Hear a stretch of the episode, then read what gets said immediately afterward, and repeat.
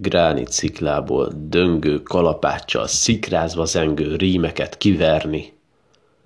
Valaha ez volt a poetikám. Mindent akarni, mindent merni, vágtatni villám robogással, lánggal lobogó meteorparipán. Szeretnék most oly halkan muzsikálni, mint néha kettőnk közös poharában az édes mustból fölpesgő szemek. Vagy mint imádság szók a rácsos ágyban, hol egy kis szűz készül magába szállni, hogy holnap első vágyát gyónja meg. Ahogy azt tudjátok, a Magyar Költészet napja van ma, és ezért egy olyan verset kerestem, ami általánosságban a költészetről szól. Amikor régen elkezdtem verseket írni, én is azt akartam, hogy felfigyeljenek rám, hogy változást hozzanak az alkotásaim.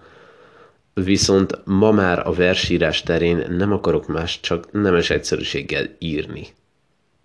Írni tisztán, őszintén és mívesség nélkül és most megragadnám az alkalmat, hogy köszönetet mondjak nektek, hiszen a rovat első évadának hála rengetegen elkezdtétek követni a podcastot.